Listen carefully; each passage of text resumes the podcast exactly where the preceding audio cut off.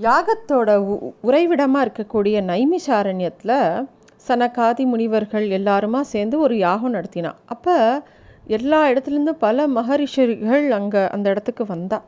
அப்போ சூத பௌராணிகர் அப்படிங்கிற ஒரு மகரிஷி அங்கே வந்தார். அந்த அதாவது நைமிஷாரண்யமே வந்து ரொம்ப பிரசித்தி பெற்ற ஒரு க்ஷேத்திரம். நைமிஷாரண்யம்ங்கிறது ஒரு காடு அதுவும் வந்து அரண்யம் அப்படிங்கிறது அரண்யம்னாலே காடு. அங்கே தான் வந்து பாகவதம் சுகபிரம்ம ரிஷி பாகவதம் சொன்னது வியாச பீடம் இருக்கிறது அங்கே தான் அங்கே வந்து தான் அஸ்வமேத யாகம் நடந்ததாக சொல்லப்படுறது. நிறைய விஷயங்கள் அந்த நைமிசாரணத்தில் தான் நடந்தது. அதனால் எப்பயுமே நிறைய பெரிய பெரிய மகரிஷிகள் கூடக்கூடிய இடம் வந்து அந்த நைமிசாரண்யம் தான் அப்போ மித்த ம சனகாதி முனிவர்கள்லாம் அந்த பௌரணிக்கரை பார்த்து கேட்குறா மகரிஷியே நீங்களும் இந்த தேசம் முழுக்க எல்லா ஆலயங்களையும் தீர்த்தங்களையும் நினச்ச நொடியில் போய் சேவிக்கக்கூடிய பாக்கியம் பெற்றவர் நீங்கள் இந்த பிறவியிலேயே ஒரு க்ஷேத்திரத்தை கிட்ட ஒரு க்ஷேத்திரத்துக்கு போய் உடனே பலன் தரக்கூடிய ஒரு க்ஷேத்திரம் எதுன்னு உங்களால் சொல்ல முடியுமான்னு கேட்க அவரும் வந்து ஆமாம் ஆமாம் அப்படி ஒரு தலம் இருக்குது கீ தென் பகுதியில் ஒரு வராக க்ஷேத்திரம் இருக்குது அது யாருக்கும் தெரியாது. பெருமாளே வந்து அந்த தலத்தை பற்றி பிரம்மாவுக்கு உபதேசிச்சிருக்கார். பிரம்மா நாரதருக்கு சொன்னார். நாரதர் வேற வேதவியாசருக்கு சொல்ல வேதவியாசர் எனக்கு சொன்ன விஷயம் இது. அந்த வராக கஷேத்திரத்துக்கு போனால் இந்த பிறவியிலேயே உடனே நற் நற்பலன்கள் கிடைக்கும். அது மட்டும் இல்லை முக்தி கிடைக்கும். வைகுண்ட வாசம் சித்திக்கும். அந்த அதை பற்றி நிறைய பேருக்கு தெரியாது. வராக கஷேத்திரத்தோட கதையை காட்சிகளாக மணிக்கணக்காக மனசில் நினச்சிண்டு நினச்சிண்டாலே எல்லா விதமான பாக்கியமும் கிடைக்கும். வராக அவதாரம் அவ்வளோ வசதியானது. அந்த க்ஷேத்திரமும் ரொம்ப வசதியான ஒரு க்ஷேத்திரம் அப்படின்னு சொல்கிறார் இன்றைய ஸ்ரீவில்லிபுத்தூர் தான் அன்னைக்கு ஒரு பெரிய வனமாக இருந்தது. அது வந்து அது ஒரே செண்பக தோட்டமாக இருந்ததுனால செண்பக மரங்களாக இருந்ததுனால அதுக்கு செண்பகாரண்யம் அப்படிங்கிற ஒரு பேர் உண்டு. அந்த செண்பகாரண்யத்தில் ரெண்டு வேடர்கள் இருந்தாலாம் வில்லி கண்டன் அவ ரெண்டு பேரும் சகோதரர்கள்.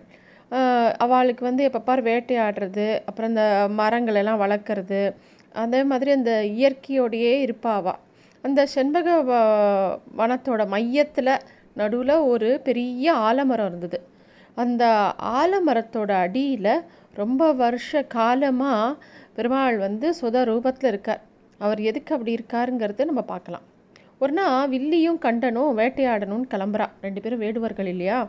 கிளம்பும்போது ஆளுக்கு ஒரு திசையில் போய் யார் முதல்ல ஒரு புலியை வேட்டையாடுறான்னு ஒரு பந்தயம் வச்சுக்கிறான் சரின்னு ரெண்டு பேரும் போகும்போது கண்டன் ஒரு பக்கம் போகும்போது அங்கே அவன் ஒரு புலியை பார்க்குறான் அது பின்னாடி ஓ- ஓடி போய் அதை எப்படியாவது வதம் பண்ணணும்னு பார்க்குறான் அந்த புலி வந்து இவனை வந்து க அப்படியே மேலே பாஞ்சு இவனோட தலையை துண்டாக்கிடுறது வில்லி ஒரு பக்கம் தேடிண்டே போகிறான் சகோதரனோட சத்தத்தையும் காணும் புலியும் காணும். எந்த புலியும் கிடைக்கல.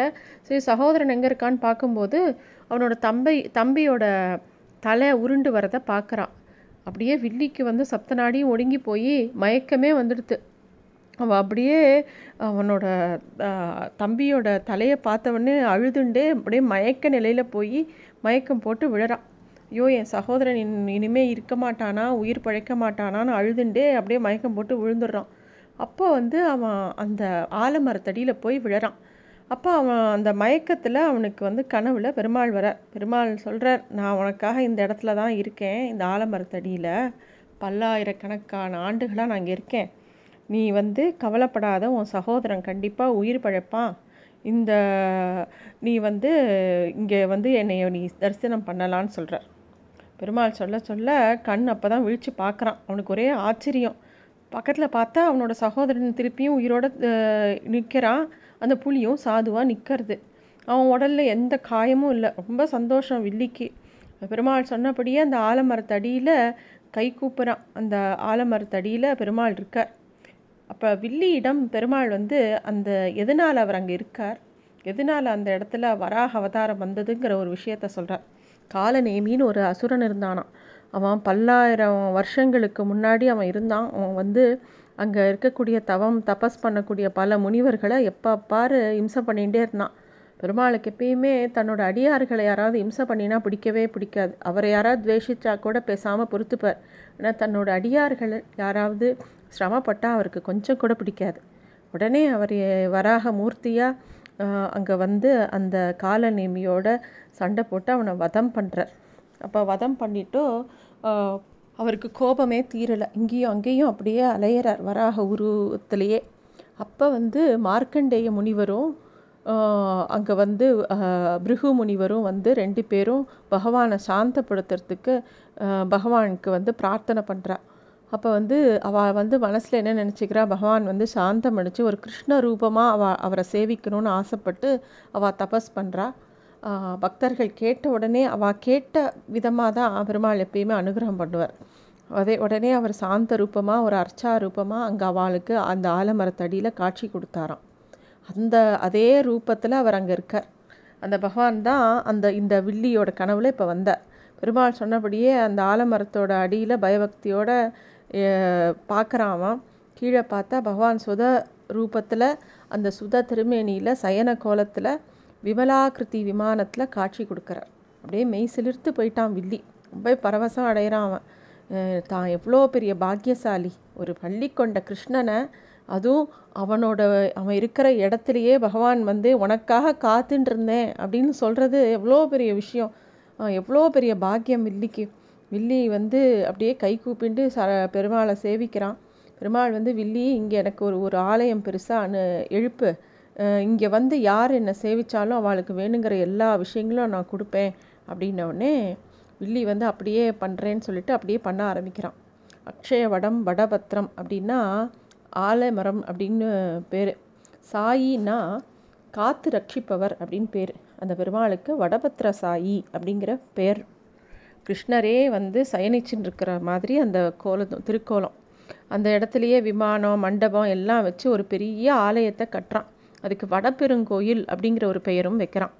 அப்புறம் அந்த பா அந்த ஒரு கோவில் கட்டினப்புறம் அதை சுற்றி ஒரு ஊர் இருக்கணுமே அது தன்னால் ஒரு காடாக இருந்ததே உடனே பாண்டிய தேசத்துலேருந்தும் சோழ தேசத்துலேருந்தும் அந்த கோவிலை பராமரிக்கவும் அங்கே சுற்றி நிறைய மறைகளை ஓதுறதுக்கு வேணுங்கிற பண்டிதர்களையும் கூட்டின்னு வந்து அங்கே வைக்கிறான். தினந்தோறும் எல்லா காலமும் பூஜைகள் நடக்கிறது. வில்லியால் அந்த புதுசான ஒரு ஊர் உருவாக்கப்பட்டதுனால அந்த புதூருங்கிறது வந்து வில்லிபுத்தூர் அப்படிங்கிற பேரோட பேர் மாறித்து. இது வரைக்கும் நடந்த எல்லா விஷயத்தையும் பகவான் வந்து பூமாதேவிக்கு சொல்லி முடிக்கிறார். அப்புறம் கேட்குறார் என்ன பூமா உனக்கு இந்த ஊரில் அவதரிக்க இஷ்டமா? முதல்ல நான் உனக்கு இந்த ஊரை காட்டுறேன் அப்புறம் ஒவ்வொரு க்ஷேத்திரமாக காட்டுறேன். இது வராக க்ஷேத்திரங்கிற வில்லிபுத்தூர். எனக்கு ரொம்ப பிடி பிரி பிடித்தமான ஊர் இது. உனக்கு வேறு இன்னும் நிறைய ஊர்கள் இருக்குது நான் உனக்கு ஒவ்வொன்றா காட்டுறேன். உனக்கு எங்கே பிடிக்குமோ அந்த இடத்துல நீ அவதாரம் பண்ணு அப்படிங்கிற ஒரு விஷயத்தையும் பெருமாள் சொல்கிறார் ஹரித்வார் இருக்குது துவாரகா இருக்குது பிருந்தாவனம் இருக்குது திருப்பதி இருக்குது திருவனந்தபுரம் இருக்குது ஸ்ரீரங்கம் இருக்குது காஞ்சிபுரம் இருக்குது நிறைய ஊர்கள் இருக்குது ஒரு ஒரு ஊராக போய் நீ பார்த்துட்டு வந்து கூட உனக்கு வேணுங்கிற இடத்துல நீ அவதாரம் பண்ணலாம் அப்படின்னு சொல்லி பூமாதேவிக்கு சொல்கிறாராம் பூமாதேவிக்கு பிடிக்காத ஊர்னு வந்து ஒன்று பூமியில் உண்டா? என்ன? அவர் கேட்க அப்படியே யோசிச்சுட்டே அவர் கேட்டுருக்கார் அது மட்டும் இல்லை அந்த எந்த ஊரில் அவதாரம் பண்ணுறதுன்னு ஒரு விஷயம் யாருக்கு குழந்தையா பிறக்கிறதுங்கிற ஒரு விஷயம் இருக்கும்போது நிறையா பாகவதாள் ஆழ்வார்கள் எல்லாரையும் நினச்சி ஒவ்வொருத்தரை பற்றியாக கேட்குறார்.